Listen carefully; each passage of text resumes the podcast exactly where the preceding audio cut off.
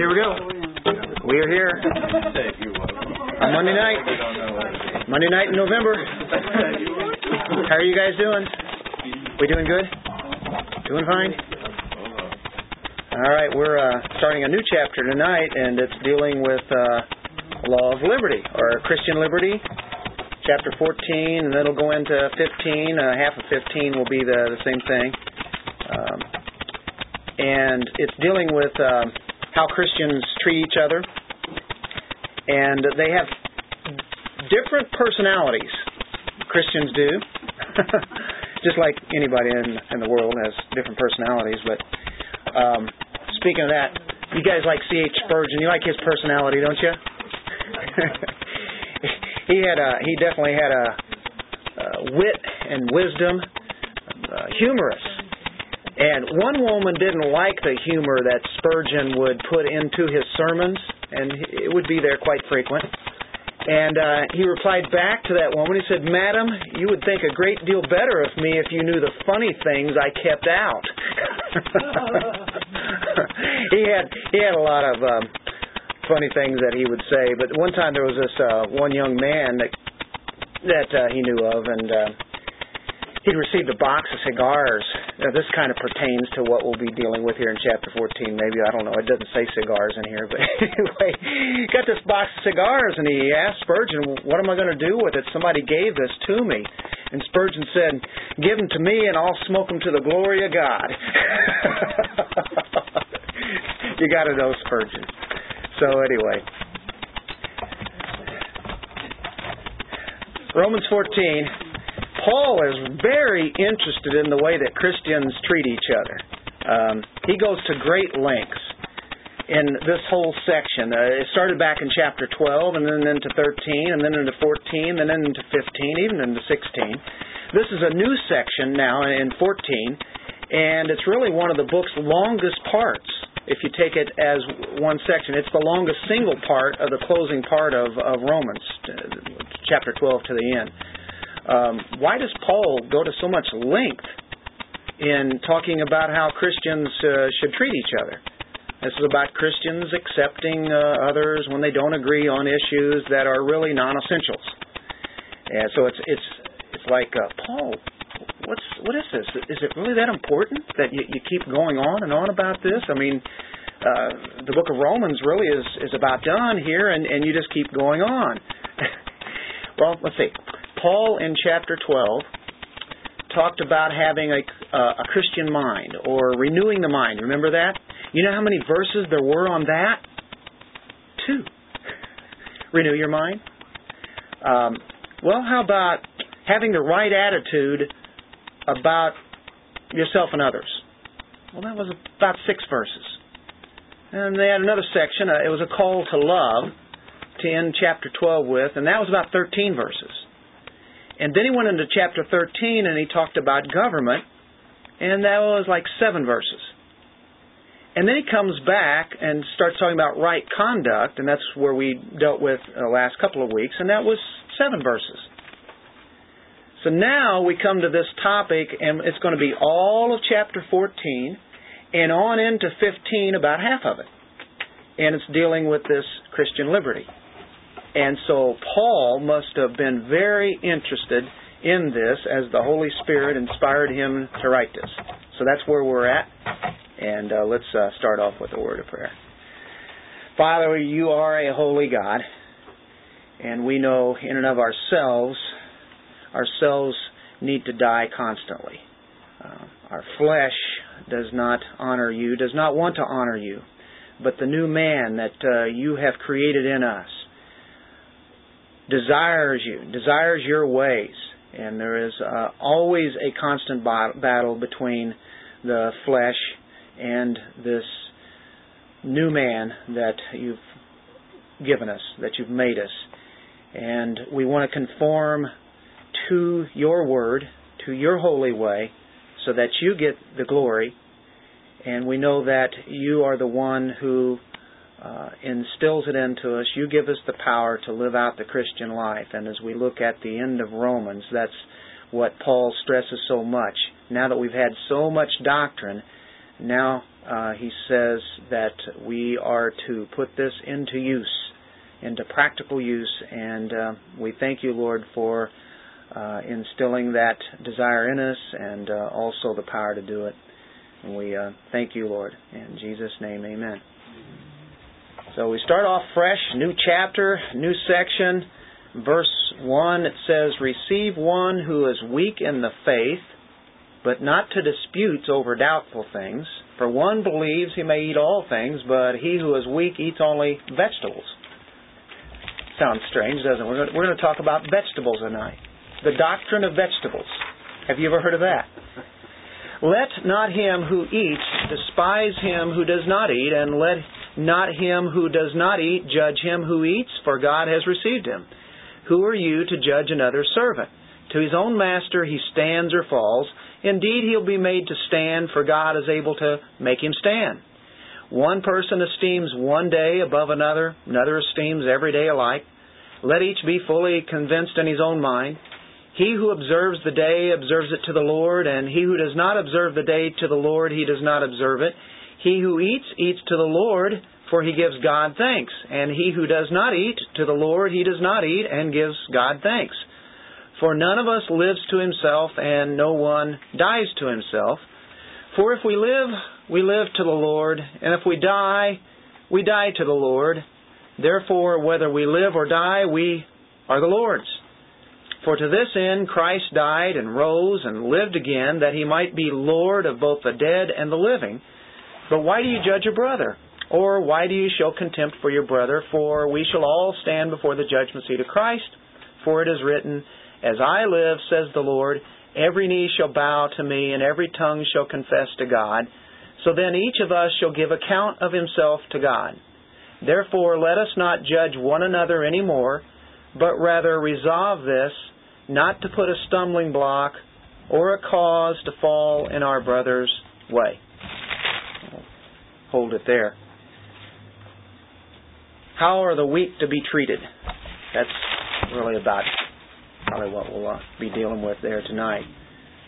Verse 1 is, is the theme of this whole section. Uh, receive one who is weak in the faith, but not to disputes over doubtful things. Most of all, I think he's talking to the ones who would be the, quote, strong, and he's talking about how to treat the weak.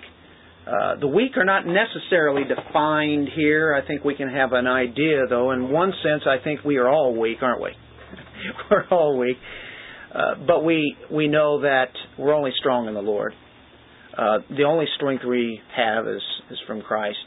But it also seems to be a general thought in in this area um, more than a specific one because he uses like eating, talking about um, eating vegetables there or uh, or other kind of foods. Then he brings in the issue of holy days one day is one to another, to another it's not. Uh, so I think if we, if we see these as examples, it's a general overview of some things that we're going to be dealing with that would be non-essentials, things that really don't um, matter. We're not talking about doctrine. Doctrine is always something that we want to make sure that we have right, but there are things that uh, comes up with Christians that uh, they can have disagreements about. Um, but they're not really. They can be important, but not that important. They're not essential. Um, and that's what that's what Paul is doing here. It's um, now if you get into Galatians, you'll see something that that's very similar when he talks about holy days or um, Sabbaths, um, new moons, and those kind of things. And that was dealing with there was an out and out legalism that denied the grace of God and it was like salvation by works. And Paul, we know that uh, he addressed that very clearly. So when he talks about holy days and that kind of issue, he makes it very clear that we're not going to be hung up on that, and that's where the legalism came in. In this issue, he's not necessarily saying that the the weak are legalists. They they could be in a sense, but um, they're called weak in the faith and, and that, that's a definite article there. The faith. Weak in the faith. And so when you think of that, it might mean something like they're not quite understanding the full truth of the gospel. Maybe they're weak in the understanding and living out the faith. Not that they're necessarily really weak Christians and uh, they're sinful Christians. That may not be the, the point at all here. But the issue is that these ones who may be immature in some things, they're to be accepted by the mature. That's just a general overview for, for it all. I, I think uh, um, the problem that Christians have, and Bill was just talking about it to me earlier, that Christians like to dump on each other. Um, sometimes there can be a good cause for that if, if there's something that is really a, a problem, whether it be doctrinally or somebody's really living in sin, and that needs to be brought out. We know there is uh, church discipline, and when that has to be done, we know that uh, that's called for. But in this issue here, that's that's not uh, what he's dealing with. It's where Christians attack other Christians for really no cause. Uh, maybe they don't line up for the way that they think they ought to be, and and uh, you know we're known for that. You know, sometimes we what shoot the what, the wounded, and and that kind of thing. And that's why Paul, I think, really got into this because I think he he saw as he wrote from Corinth, he probably saw that. He definitely had to have because he addressed them and he had written uh, a book that we know as the First Corinthians and Second Corinthians, and he saw how they treated. But he knew that there were probably people in Rome doing the same thing, and even two thousand years later, they do the same thing. and so he uh, he addresses uh, what needs to be done. Uh, there's a there's a good uh, good cause for him to bring that up. I think sometimes people are wasting time finding trying to find faults. It almost seems like they're trying to find faults with each with each other, and you know we're not we're not ever going to be uh, perfect, or we're not going to line up with exactly what somebody else has. Doctrinally, hopefully, we line up with almost everything. You know, and there's still yet there's going to be issues with that. Uh, the essentials we can't ever disagree on. We know that the essentials, uh, the great truths of Scripture, uh, Bible being inspired, the Trinity, and uh, Jesus being deity, the, the the incarnation, and the resurrection. You know, those those are elements that we can't give on at all. We have to be in agreement on those. And then there are secondary issues that still, for the most part, will be disagreed on. Well, we're getting into that other fold as we hit into this. How could we uh, kind of apply this? Uh, receive one who is weak in the faith, but not to disputes over doubtful things. And it goes into the the food thing, you know. Um, and we'll try to describe that a little bit.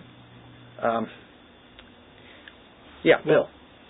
I think sometimes what we do is we, you know, I mean, you've heard exegesis and eisegesis, where in eisegesis we think of something and then find scripture to back it up.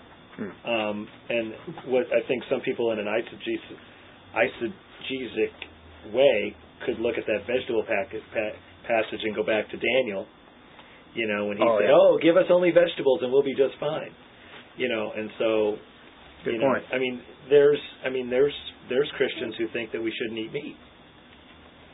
You know, even though the, the other people who think that we should go back to the part where the curtain comes down and all the, all the animals come down and, and, and the Spirit says, "Kill and eat." You know, Peter to, to kill and eat. That, that you exactly. can eat, you can eat pork now.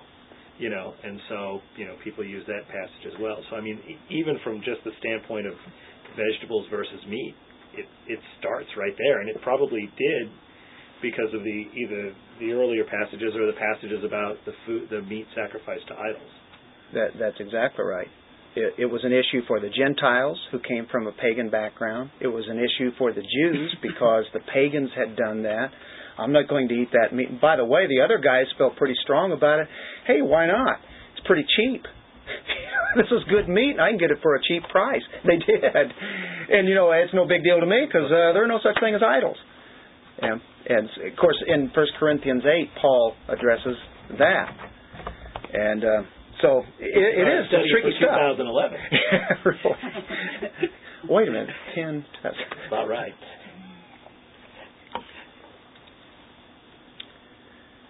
Let's say take a. Um, you guys might have encountered this before. Take take a, uh, a husband, let's say, who's been deserted by his wife. No, most of the time it's the other way around. But I want to turn it around the other way.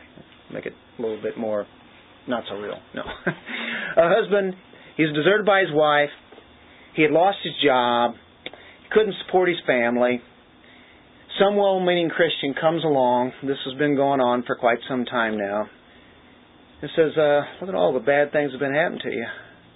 You must be out of God's will. You better check yourself. Yeah, Job's friends. Remember yeah. those guys? Friends. the friends. um, somebody else accuses him for uh, failing to support his family. Yeah. Uh, God must be trying to get your attention. Yeah. just a little bit of free counsel, you know. Uh, that could be a little bit of application. You know, this this guy is is is weak in that sense. Okay, Okay, these are some different kind of senses of this. Uh, try another one. How about uh, we identify with this? People don't measure up to our own expectations sometimes. Oh, that guy, you know what? He doesn't do morning devotions with his family. Can you believe that? I think he's on a. I don't know. I don't. I don't know where he's at. And he's Christian. Well, I wonder if he's even a Christian anymore. you know, all of a sudden you know, start thinking they don't do things. They're not quite as as spiritual you know, as as me, right? They don't read those spiritual books. They don't read enough Christian books. I wonder what's wrong with them. And you know, who knows what's going on? There was a, every yeah, reason to feel that way. I mean, you have this wonderful bookstore full of all these. I read more Christian. You're thinking he's going to bring that one up.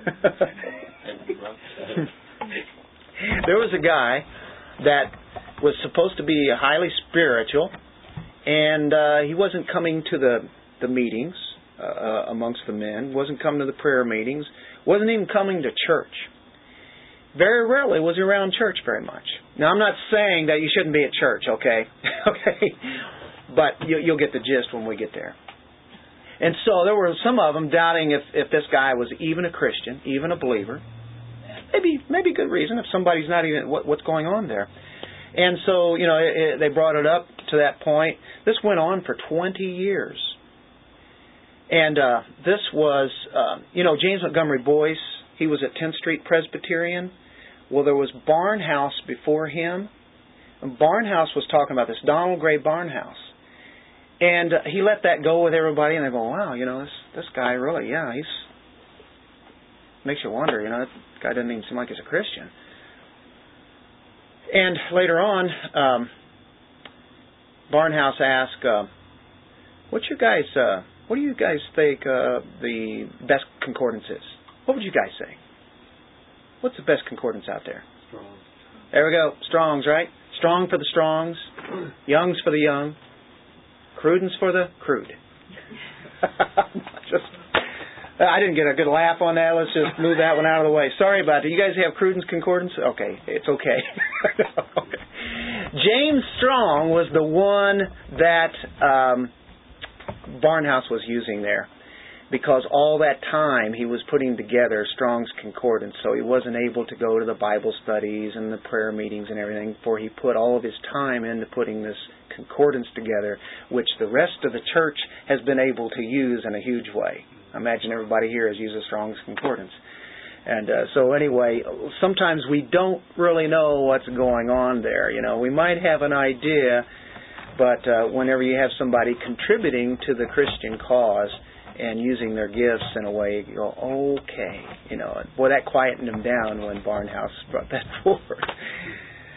anyway, that's that's that's another thing. How about different denominations?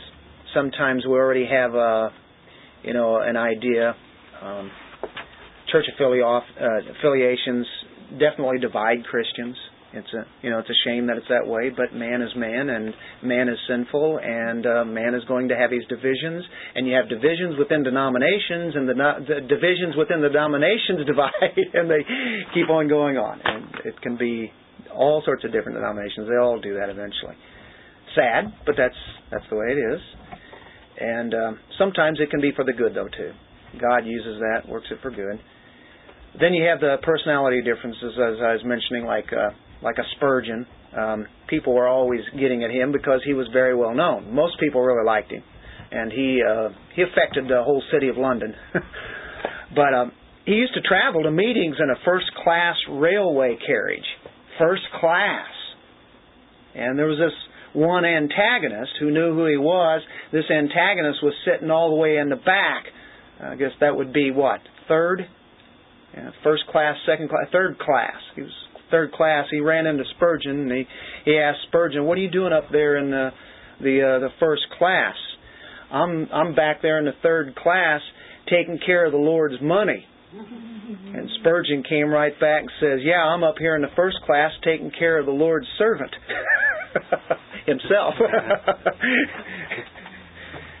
he always had an answer. That was better. we we got a smile or something out of that, right? Granted, I don't tell jokes good, so that's why I don't even attempt it. And I'm sure Spurgeon would have had every one of us roaring here, and so I'll move on. Okay. This funny. is why I don't tell jokes. I'm I'm serious. I'm serious. I won't try that anymore. um, we have a command here, verse 1. Receive one. Receive one who is weak in the faith, the faith. Accept one. Your translation might have that. Accept. That's a good translation. Proslambano. That's even more accurate. Did you like that one? That's in the Greek. What's that mean?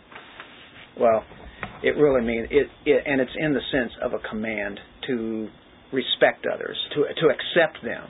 It's a command. It's not an option here, it, and it even means to willingly receive them, to receive them willingly, bring them in. For the ones who differ with you, John Murray said there is to be no discrimination in respect of confidence, esteem, and affection. And of course, in Romans 12, 13, and 14, we've seen that all over the place, haven't we? Constantly. Goes against grain, but so true. And so he says not to, to dispute over doubtful things. Uh, don't judge others in non essentials, Paul says. Um, let's skip to verse 3 for a moment and we'll come back.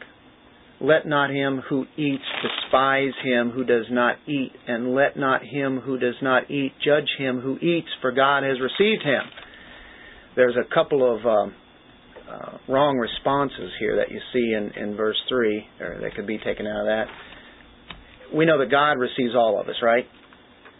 And God Himself does not take issue with those kind of things. So He's saying, why should we? the two wrong responses would be this, the strong are despising the weak, and the weak are condemning the strong. And so he comes back here and, and he's, he's using the idea of judging. Um, the one who does not judge him who eats, for God has received him.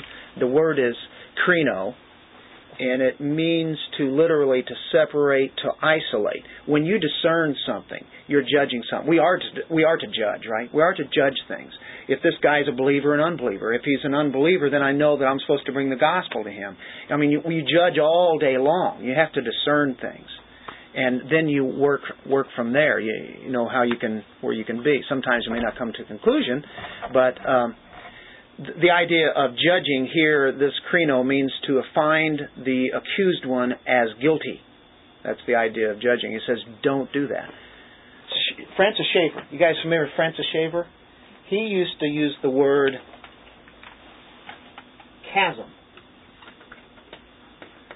A chasm.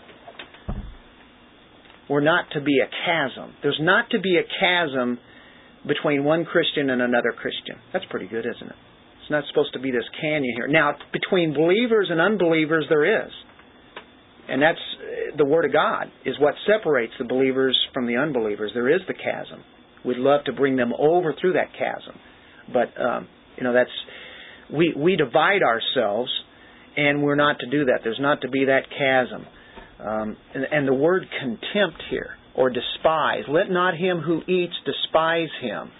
Contempt to have contempt for him ex euthaneo, and that means to look on someone as totally worthless. That means to bring them to uh, a point where they are nothing or below nothing. It's to abhor or to have utter disdain for them. That's a strong word. Let not him who eats, the strong one, have utter uh, disdain for the one who does not eat. And then, then you see the other, the other guy, let not him who does not eat, the weak one, judge him who eats. For God has received him. So God receives us all. God accepts us all. It starts with that point. Go back to verse two now, and we deal with the you know the foods. For one believes he may eat all things, strong one, but he who is weak eats only vegetables. And we know if you're a vegetarian, you are weaker than the guy that eats meat, right? I don't know. Is that is that proven? I'm not sure. Anyway, Brad Stine really went on that. I don't know if you guys ever heard Brad Stine, but he hits on the the, the vegetarians and some other things. It, not that he's he's disobeying this. It's all humor. um, does God care what we eat? Well, in this in this context, no. He's concerned with what comes out of us, out of our hearts. That's what he's concerned about here. For one thing, you have Jewish dietary law. You're bringing that up there, Bill. Kosher. Kosher. By the way, I think the uh, in here somewhere, I think that word kosher comes up. It's actually a word that pops up and it's um, correlates with the Greek word, and it means to, to be kosher. It's interesting. Um, the Jews were troubled by the eating of certain foods because of idolatry that was practiced amongst the pagans. So there was no way that they were going to eat those meats, and they weren't going to eat anything from the swine. Well, so, you know, Jews, some Jews become Christians, and they still don't want to go back to that. It was it was wrong then. Why would it make it wrong now? But of course, Bill, you mentioned Acts chapter ten, where you have Peter and Cornelius, and of course you have the sheep and the animals are there, and God says that um, Peter, you are now to uh, you can eat these. You're free to do that. Peter said, "Oh no, no."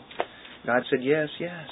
I'm telling you something even more important here, you know. And so it uh, was opening up to uh, to the Gentiles, but that food represented that.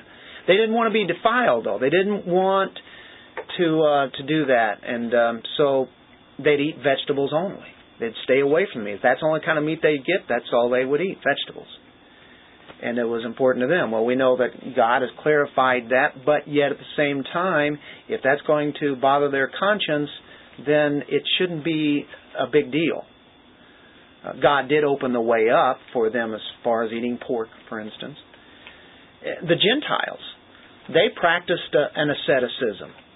Uh, some of the philosophers, for instance, the Greek philosophers, the Roman philosophers, they would dress in plain clothes, as plain as you could have. They ate only vegetables. They would drink only water. They lived a very bland life.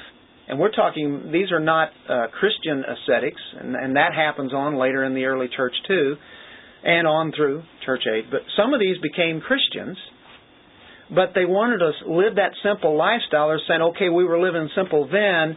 Why should we break that code that we had before? We don't want to be less pure than we were then. You know, to them that was being pure, for they didn't um, have a, a lavish way of, of living life, so they wanted to, to keep on with that. They're Christians, and uh, yet they um, held to this this code. Well, that First Corinthians chapter eight, which is close to what we're talking about. Paul makes it clear, you know, there's no such things as other gods, but man has made idols, and man has to please God for man to get some kind of graces. That's the way it starts. It starts with man, and then God will, if He's pleased with what you give Him, you know, sacrifices, uh, food, because you've got to feed the, the gods. Isn't that interesting?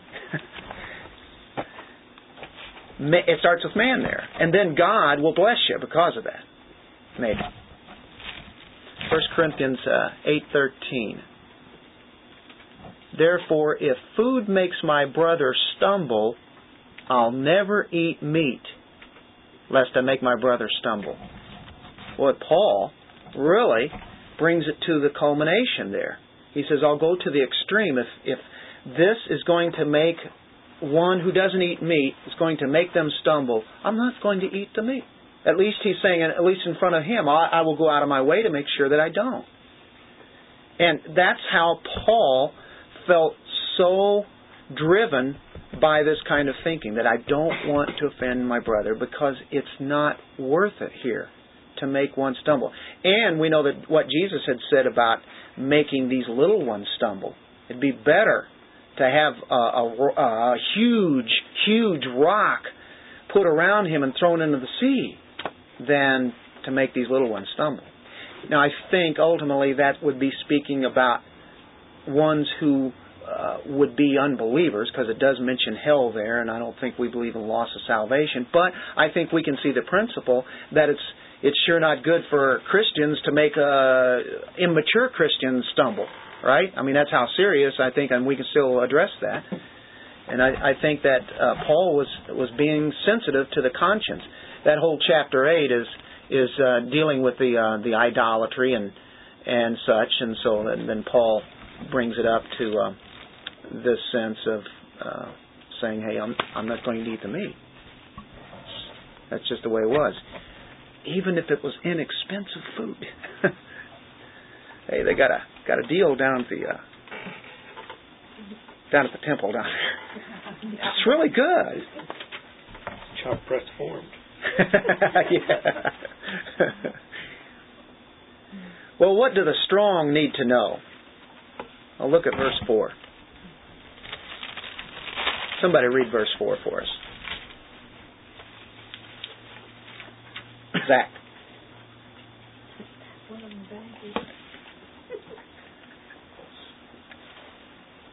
Who are you to pass judgment on the servant of another? If it is, bef- it is before his own master that he stands or falls, and he will be upheld, for the Lord is able to make him stand. I just wanted to see which Zach would answer. Two of them are right here. And I just,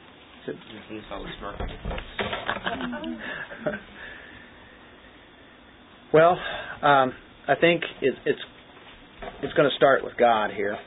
Um, who are you to judge another servant I mean, on these these basically trivial matters? Uh, God is able to make him stand. God is the one who uh, judges. Christians answer to God ultimately. That's why I like in 1 Corinthians 4. Paul I think because he stood out so much, was always a target for people, especially the Corinthians. Him being an apostle, and they challenged his apostleship, and there were false apostles coming there saying he wasn't an apostle. And Second Corinthians, that's what a lot of that is written about. Uh, in First Corinthians 4, you can see it happening right there in verse 4 For I know of nothing against myself, yet I'm not justified by this but he who judges me is the Lord. Therefore judge nothing before the time until the Lord comes, who will both bring to light the hidden things of darkness and reveal the counsels of the hearts. Then each one's praise will come from God. He says, I, you know, I don't, I don't judge myself. Ultimately, it, it's going to be God who judges, and we know that. Now, He calls for us to judge certain things in the church. We know that. But keeping it in the context, we know what he's dealing with here. Again, it's it's the non-essentials. But Paul's saying, okay, I don't know of anything that I have done that has offended somebody, or whether I've come out with some kind of false teaching. There's nothing there that I know of. But if there is, I know that God will judge me because of that. Ultimately, it will be Him. Um, God is the one who's going to, and He will do that when when He comes, and He'll bring out what is true and what's not and uh, whatever's worthy of praise, then it'll be there.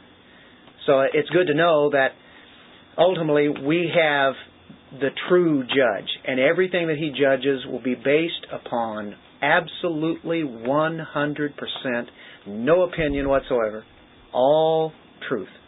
Isn't that good to know? Mm-hmm. But you say justice. Mm, well, we know we don't really want the justice. We're thankful so much for His grace. But there is judgment seat for, for Christians. Judgment, judgment seat. And, and He'll bring that up as He brings us on further. Christians answer to God. That's one thing. another thing is God accepts Christians as they are.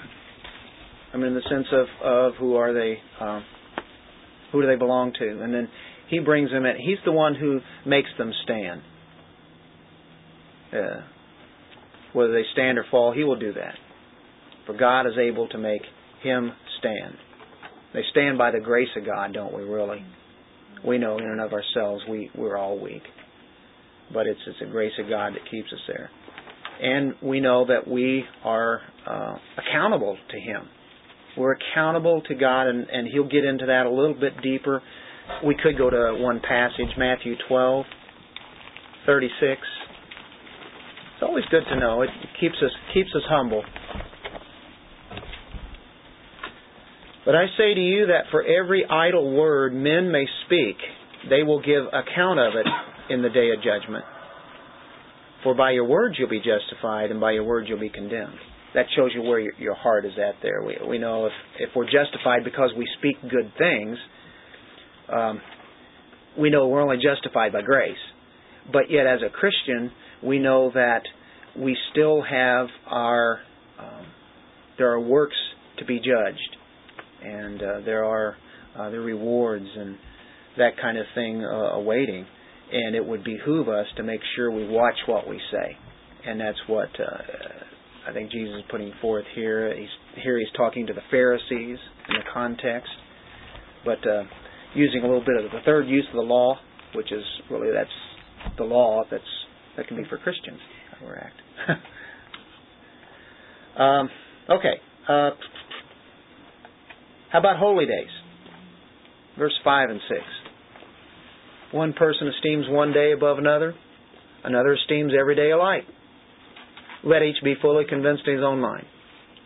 He who observes the day observes it to the Lord, and he who does not observe the day to the Lord, he does not observe it. He who eats to the Lord, for he gives God thanks, and he who does not eat, to the Lord he does not eat, and gives God thanks holy days. And of course, these are mentioned a couple other times Colossians, Colossians 2, Galatians, kind of in a little bit different way, though, because that was dealing with uh, legalism. This is dealing with uh, strong brother, weak brother. In the Middle Ages, you had Eastern Church and you had the Western Church. And it was really all a part of the, the, the Catholic Church. You had the Eastern Orthodox branches, but they basically were, were one the church divided over a thing called gotta gotta like this word here.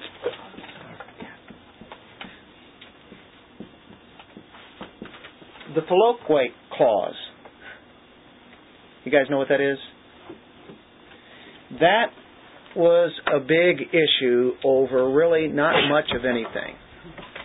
But the whole church split over this.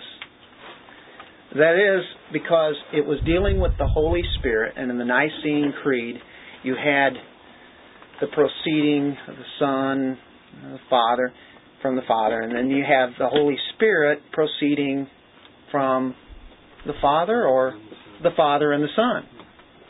That's what they split over. You had nothing to do with Mary? No. Okay. Not at that time.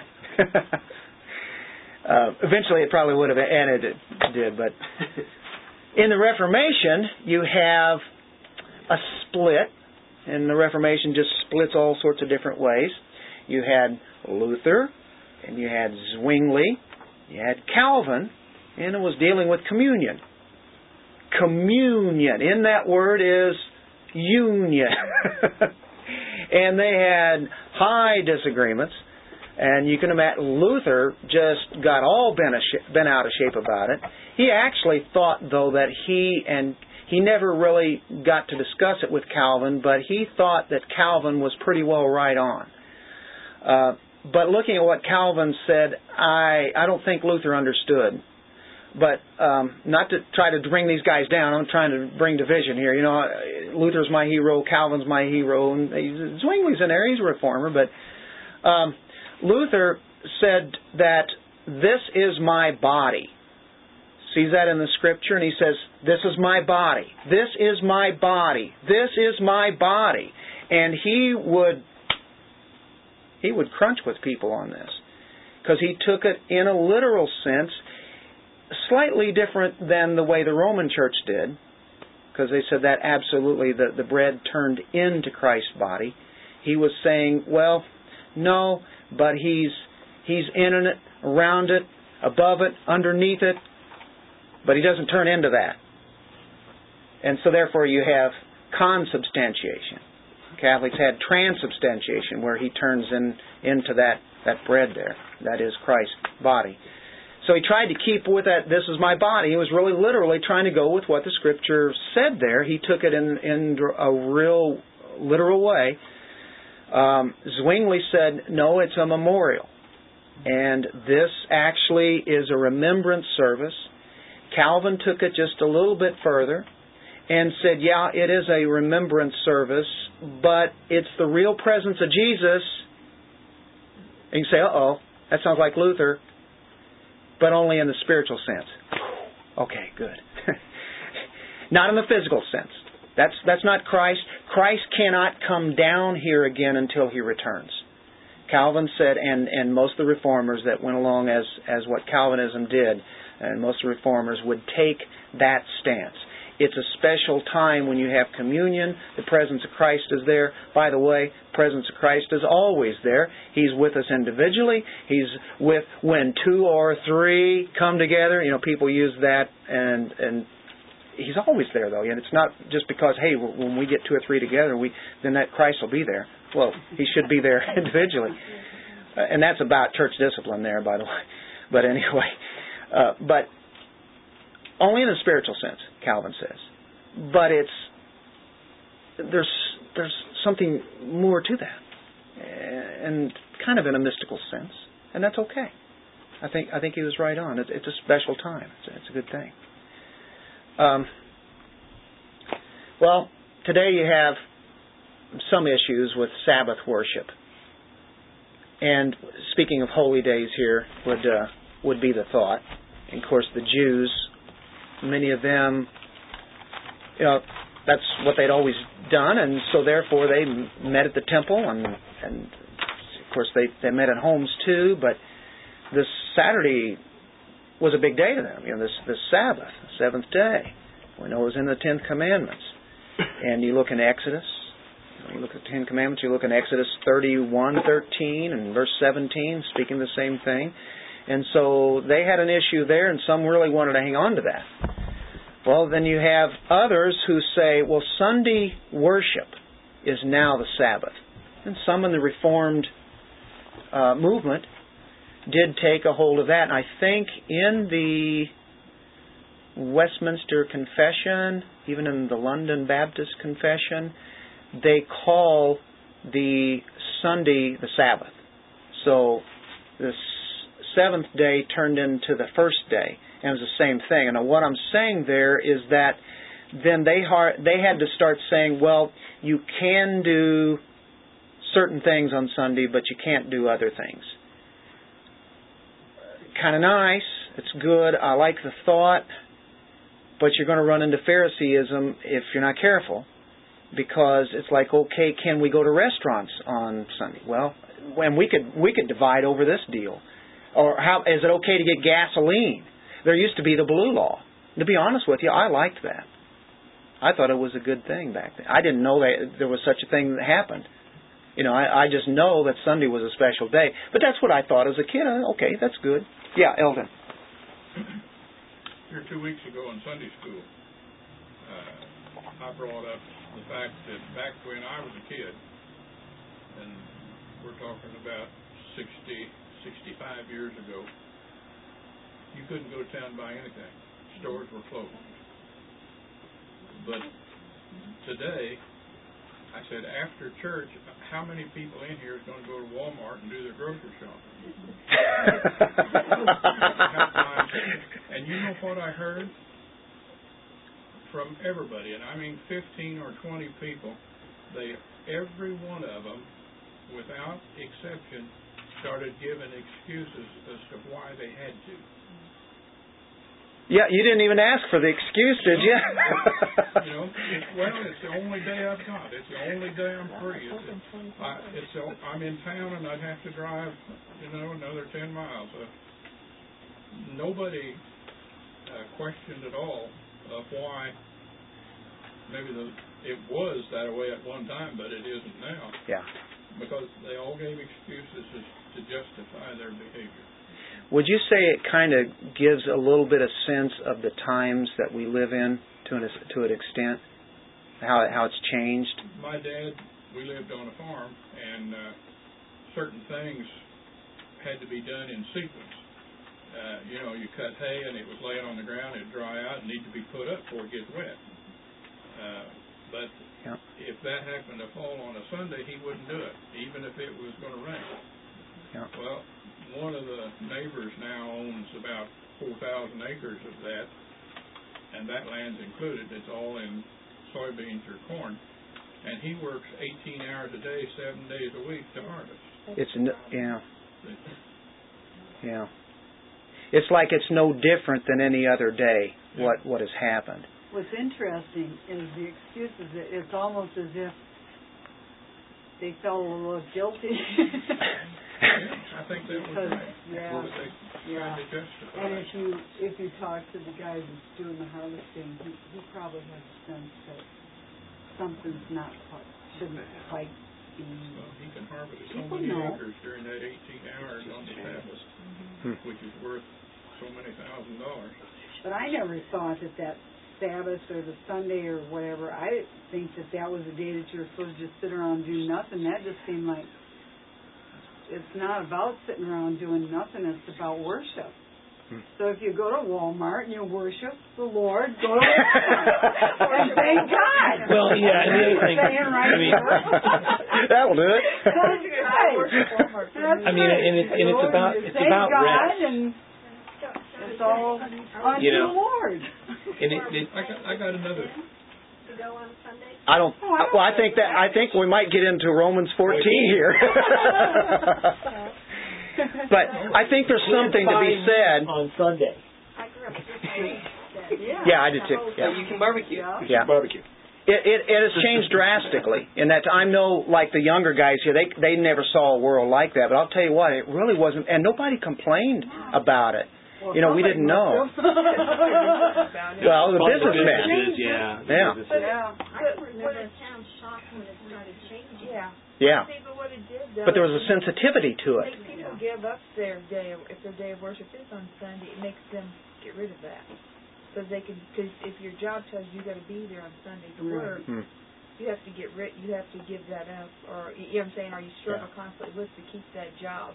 That's the problem. That, I mean, that's the problem. I think we'd have we'd probably have our personal Yeah. reasons why or why not.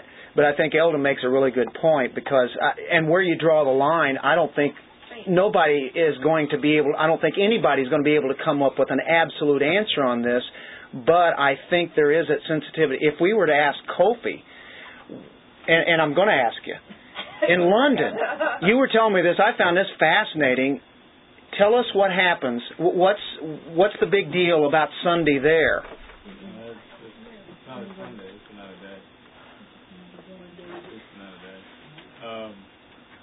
Because the the economy was growing so much, you, you hardly heard about Sunday services. Uh, the only time you probably hear about it is if, if the Queen goes to the cathedral. Then you hear about it in the news. It has gone. It's gotten so wasted that people work just like they always do. Right? That's just another day of the week. It's not special. The, the thing Yeah. that I also understood, and you know, you can look down on me as my faith being weak, if you want to, is that this the Sabbath was about rest. You know, more more than anything else. What was it created for? You know, Yeah. I mean, God rested on the Sabbath, and that's why you know. You, I mean, even Jesus said later on, if if my donkey falls into the falls into the pit on the Sabbath, I'm not going to wait until the next day to get him out. Got to get him out that day. But it is about rest, and I think that that societally, like like Eldon says, you know, we get into this rat race and we do not rest. I think the Sabbath is about us taking a time of rest. It's made and for it's us. different for Yeah. everybody. I mean, I know people that are off on Monday and Tuesday.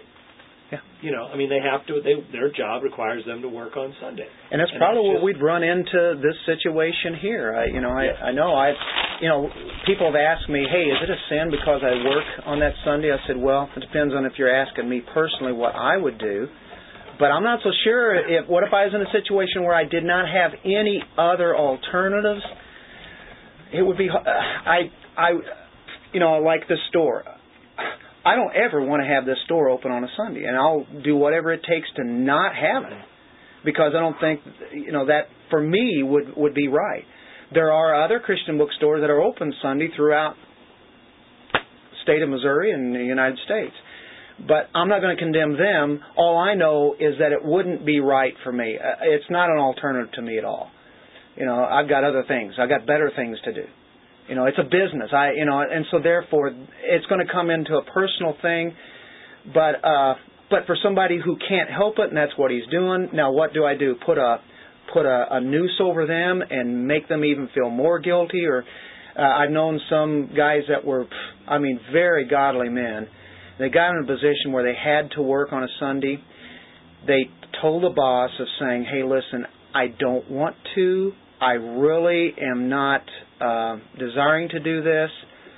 If I'm in a position where I have no other alternative and I have nothing else to go for, I I will do it. But I do want you to know what I feel about it and what I w- I really want to do. If you can ever have an opportunity to get me off, I want to be. At least they would be honest with them and upfront. Um, at the same time, they would be looking for other alternatives but they they continued on and doing that. And then you'll see over a, po- a period of time a lot of times it works out. And all of a sudden something comes along some person comes along to, to take that or that job gets knocked out or whatever and they don't have to do it on Sunday. You know there's a blessing that that happens. You know it's it's a it's a touchy issue. Pastors Yeah, I'll work on Sunday. I mean, you know, some some people are preaching three and four services. what's their their hardest work day but it, that's but that's rest rest and work Audrey had something It just happened that yesterday I was studying Isaiah 58 and what Calvin had to say about it. But I don't know what other translations say. I haven't looked that far. But Isaiah 58, um, Um, it's all good. But the last two verses especially are pertinent to what we're talking about. And James, which is this way, if thou turn away thy foot from the Sabbath, from doing thy pleasure on my holy day, and call the Sabbath a delight, the holy of the Lord honorable, and shall honor him, not doing thine own ways, nor finding thine own pleasure, nor speaking thine own words. Then shalt thou delight thyself in the Lord, and I will cause thee to ride upon the high places of the earth, and feed thee with the heritage of Jacob thy father, for the mouth of the Lord hath spoken. And that, that what the reason that came to mind is because of what Bill said about it's a day of rest. Well, it, is a day of rest, but it's also a day of honoring the Lord and not looking for our own pleasure or our own ways, or even here speaking our own words, or devoting it to I think about honoring God there honoring then God. Yeah. Not that we shouldn't do that every day, but it's a special day. Yeah. And that's that's the best rest we can have when we're concentrating on the things of the Lord and, and doing it with other people. Um, but he's saying here, hey, listen, okay, somebody wants, especially if you go back at that time, somebody wants to worship on the first day of the week. The other wants wants to do it on the seventh day. Okay, um, it's finally going to come down to that that conscience sake, and evidently they had those kind of issues that were being brought up. We know that because of the resurrection that was uh, on the first day of the week, and then Paul said, "When you come together on the first day of the week, bring your tithes and offerings." You know, in First Corinthians, and and so there was something set with that. But if one wanted to make their worship on Tuesday, Well, I guess you can do that. Some time Monday night was my night of worship. that well, that's right. For many years, that's that's well, I don't know for many years, but for for a little while there, that's right. You were that was that was your that was your worship. That's that's what you knew. of. Uh, I mean, as a special time. Of course, we know that our worship is always, and we're in our Sabbath rest. We've already entered that Sabbath rest, Hebrews four. Um, but we we still have that that that day. The conclusion is is I think I I think what Paul is is putting forth here, certain days they're bringing out. Each must be convinced in his own mind. I think you want to look at Scripture. You know that's where it starts. You know we don't start off with our own mind, but be convinced in in what you look for, not just trying to, like you said earlier. Uh, sometimes we come up with proof text to meet what whatever it is. You know, we always find those verses, but um, There's a real danger in that last verse of, in verse four. Let each man be fully convinced in his own mind.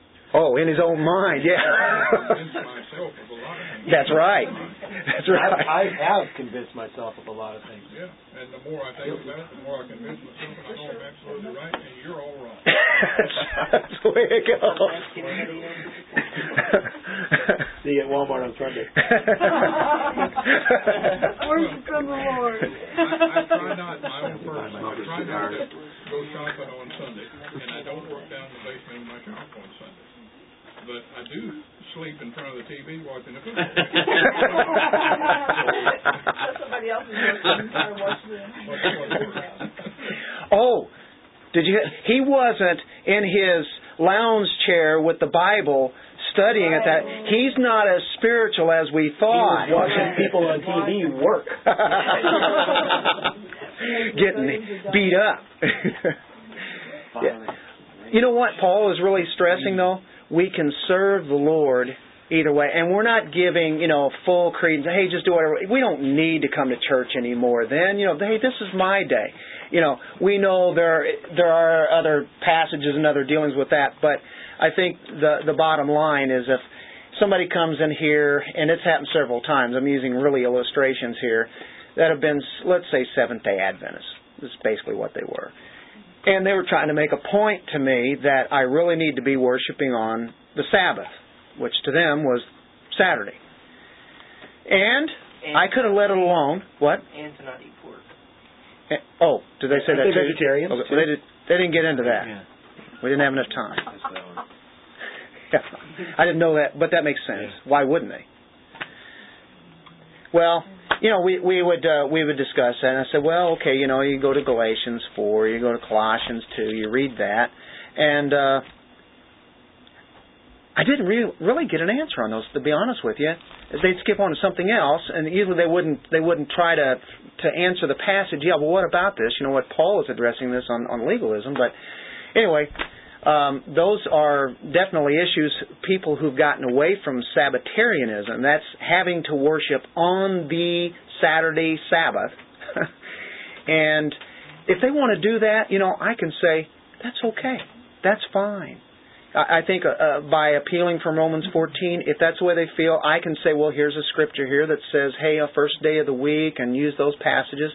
But I can I can honor the fact, okay, if they want to worship on the good, but they're telling me that I am the Antichrist, or I'm a part of the Antichrist system because we worship on Sunday. And that's I think that's how Seventh Day Adventists take that, if I'm not mistaken. You get the hol- holidays, you do the same thing with Christmas and everything else. And there's people go, well, that's Right. not the real true day, and you know, and here Right. go around again and again. And now we're getting into non-essential things. But whenever one starts getting the legalism, that's where Paul had to address that in Galatians and Colossians. And the asceticism and philosophy and all those empty things that was a detriment to the body. In this sense, it's like don't make a big deal about this. Your brothers in Christ, you're true. You know, you know, don't be dividing over this. Don't be judging on that sense. Um, as long as you are basing it upon you know what to be truth, uh, and if uh, one doesn't want uh, doesn't feel good about it, uh, well then, and you feel right about doing something else, and you're basing it upon what you think to be known as Scripture, okay, well, um, it, it does bring up the conscience. And I know it's tricky. What Eldon said, it's like, yeah, I saw that too, and it's like my own my own mind, my own thinking, uh, my conscience.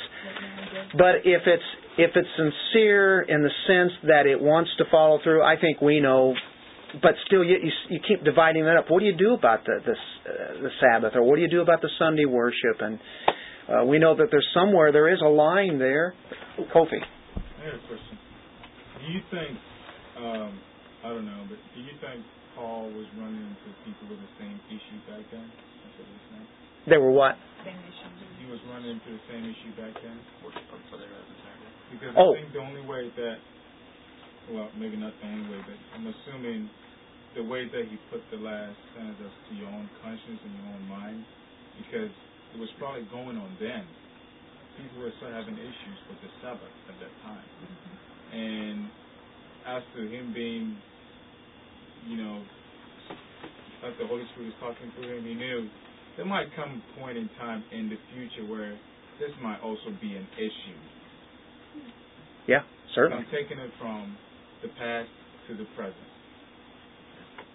And uh, I don't know if, you know, there was some place where at that point in time was he running into people who were asking the same questions, you know? Definitely. Uh, you're right on. Matter of fact, thanks for bringing that out because when we interpret Scripture, a rule, a hermeneutics, is what was being said at that time. And I know I immediately kind of broke that rule when we first started out, but I wanted to come back and make sure. But you're right, because what was happening then? That is the biggest, most important thing to find out, and then bring it into okay. Now, uh, does can this apply to today? Does this does this work for us? Well, obviously it does. We, we, there can still be those same issues. It still, it definitely was an issue there because the Jewish people who had become Christians now they're struggling with this. I always worshipped on the Sabbath, and now it's saying here worship on Sunday. What do I do? You have that issue, and you still have those the food issue.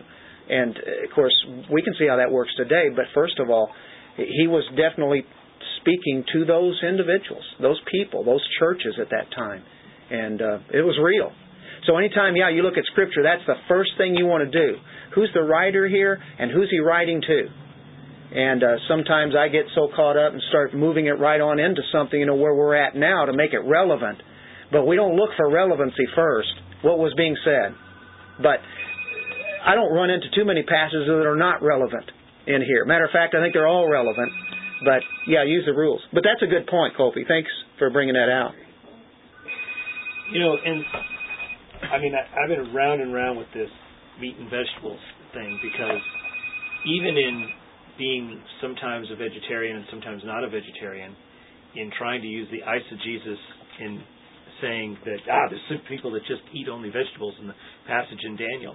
I mean, we could sit here and and I could tell you that meat production in this country is the single worst polluter of our land, water, and air, and yet, you know, and that we should only eat vegetables, and yet we still have to be able to allow for that No matter if you came up with the right. great, and when, greatest right, answers, but right? The thing is, is that it, it comes to a question of conscience, because if you can eat, you know, chicken that's you know that's raised in cages this big, okay, and not have it bother your conscience, then go ahead and eat and, and, and eat to your conscience and eat to the glory of God. You're God. totally free. Yeah, you're totally right? free Isn't that what. Paul's saying? You can do that. But what But happens? that's where, but that's where, it, but it, but but even then, it starts even at basic food. That's to a, people. the, oh, It oh, the starts most as- as- simple the el- element, right? The simplest thing. Because, I mean, I have seen Christian vegetarians that will just beat you upside the head, you know, with that you shouldn't eat meat because you're killing and all kinds of Well, stuff. tell them that they're New Age. I know. No, no. yeah. See, there's really only about five or six things that are foundational that we have to agree on.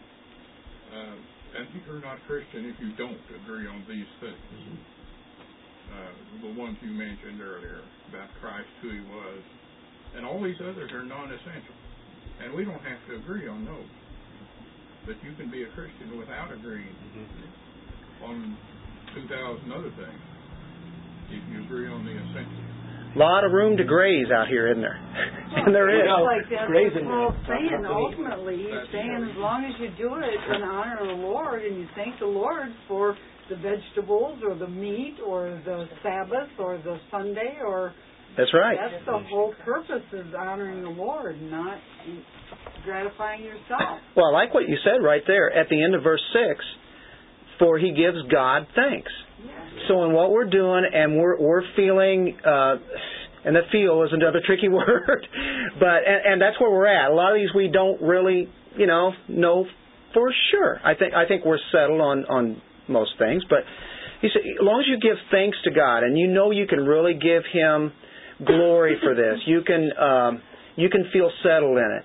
Uh, you give Him thanks. The Lord, He does not, and he, gives God thanks. So both of them are given thanks. Both of them are serving the Lord uh, either way, and it's a win-win situation with with what Paul has stayed consistent with. And uh, look at living. He takes living and dying even. He takes food, just basic things here, and shows how much we can be at differences. But he says, "For none of us lives to himself." And no one dies to himself. Now he brings back in unity. There can be diversity in and unity, eh, can't there? Okay, living and dying. For if we live, we live to the Lord. And if we die, we die to the Lord. What you couldn't get anything better than that. We live, it's to the Lord. We die, it's to the Lord. How can you lose, right? We die. Therefore, whether we live or die, we are the Lord's. I love that passage. Living to God, coram deo. What does that mean? Coram deo, before the face of God. Boy, I'll tell you what. If we would keep that in our minds, realizing that in what we're doing, this is for the glory of God. This, and, and I know that He's here with me. This is the way I want to live before Him, in His face, as, as, as He is right there with me, before the face of God. That's the idea. God's all seeing presence. Dying to God. Did you know that we were called to die? And that's, that's from God. He has the perfect moment the perfect way to do it, that the way that's going to happen, and we're to trust Him in this manner. Now that is something we usually don't talk about because we don't like to talk about it. But if we'd really think about it, here, if we live, we live to the Lord. We die, actually, it's gain, isn't it? Paul says we die to the Lord. Some go instantly, others go and decay over a long period of time. James Montgomery Boice, it sounded like he just wanted to die instantly. He said he he'd actually like to have died uh, on a plane crash. Now, I remember Sproul mentioning that one time about. He said, "Yeah, I traveled with uh, Montgomery Boice one time, and he said, you know, he said, uh, hey, hey, RC, wouldn't it be something? You know, they had they had some bumpy weather that they were in. He said, "RC, wouldn't it be great if we just go right now?" And RC says, "What was the matter with you?" And uh, and James Montgomery says, "Hey, you believe in the sovereignty of God, don't you?" you know, this if it, you're supposed to go, it's God's timing. You know. so they the both sovereignty of God, but they had different views on this dying thing. That'd be great if we died right now. but He's sovereign in our lives. He's sovereign in our deaths. And I think we forget that. And if that's the way it is, He is totally sovereign in things. is it a tragedy when we die? No. It's not really, is it? It's actually planned out by God, just like He planned out when we came on this. I wouldn't say this to most people. I can trust this with you guys, right? But you know, and and we can say tragedy in a, in a loose way, okay? But ultimately, it's no surprise to God, is what I'm saying. Um, we we don't we don't like the thought of somebody dying, you know, and and and well, it should be, you know, and especially if somebody young dies. But yet, this you know, God has that control. It's not a cosmic mistake. It's not that God overlooked. He said, "Oh, I forgot about him." Oh. Oh, well, too late. yeah. We belong to Christ. Last week, Monty Shingle said, "Did it ever occur to you that nothing occurs to Nothing God? ever occurs to God." Did he steal that? Did he, he stole that from Did me. he steal that? Yeah, he stole that from me. He All must right. have. He said, No. "Do you ever hear God say, oops, Oops. yeah. yeah. I got another question for your outline here. So I'm backing up quite a bit. Under F, number two. I've heard that remark made dozens of Oh, yeah. God accepts Christians as they are. Yeah. Okay, i- i- qualification there. okay. God loves me just the way I am. right. So I can do whatever I want. God still accepts me, right? Who are you? Now that, and and I know what you're saying. I don't even like the word, uh, accept, especially for salvation. You know, we accept His invitation. I said so, Yeah. just as I am. Works on it, makes us uncomfortable. That's right. Don't tell me you accept me the way I am. Yeah, I'd like to push you to change. So, that's right. If you accept me the way I am, I wouldn't be so miserable all the time trying to change. Yeah. No, I'm glad you said that. The qualification, trying to trying to make an excuse to make this come out right, because I have trouble with wording it that way. But it's uh, what I uh, what we're trying to get there is like whether one is in this camp as far as what the Sabbath is concerned, or food, or this one over here. To to God, you're you're His anyway.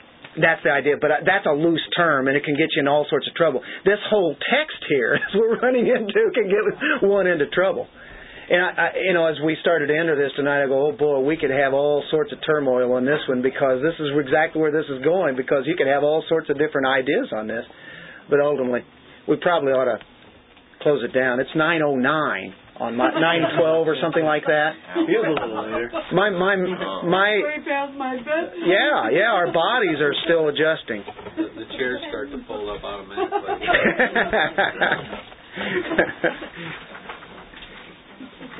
oh, I had I had to complete this section now. Are you okay? You ready? I just I'll just read this. Whether we live or die, we are the Lord's. For to this end Christ died and rose and lived again, that He might be Lord of both the dead and the living. And then it stops there and goes into another different thought. okay, I had to get that in. Thank you, guys. But there's a lot of doctrines right here in this practical living stuff. You notice that?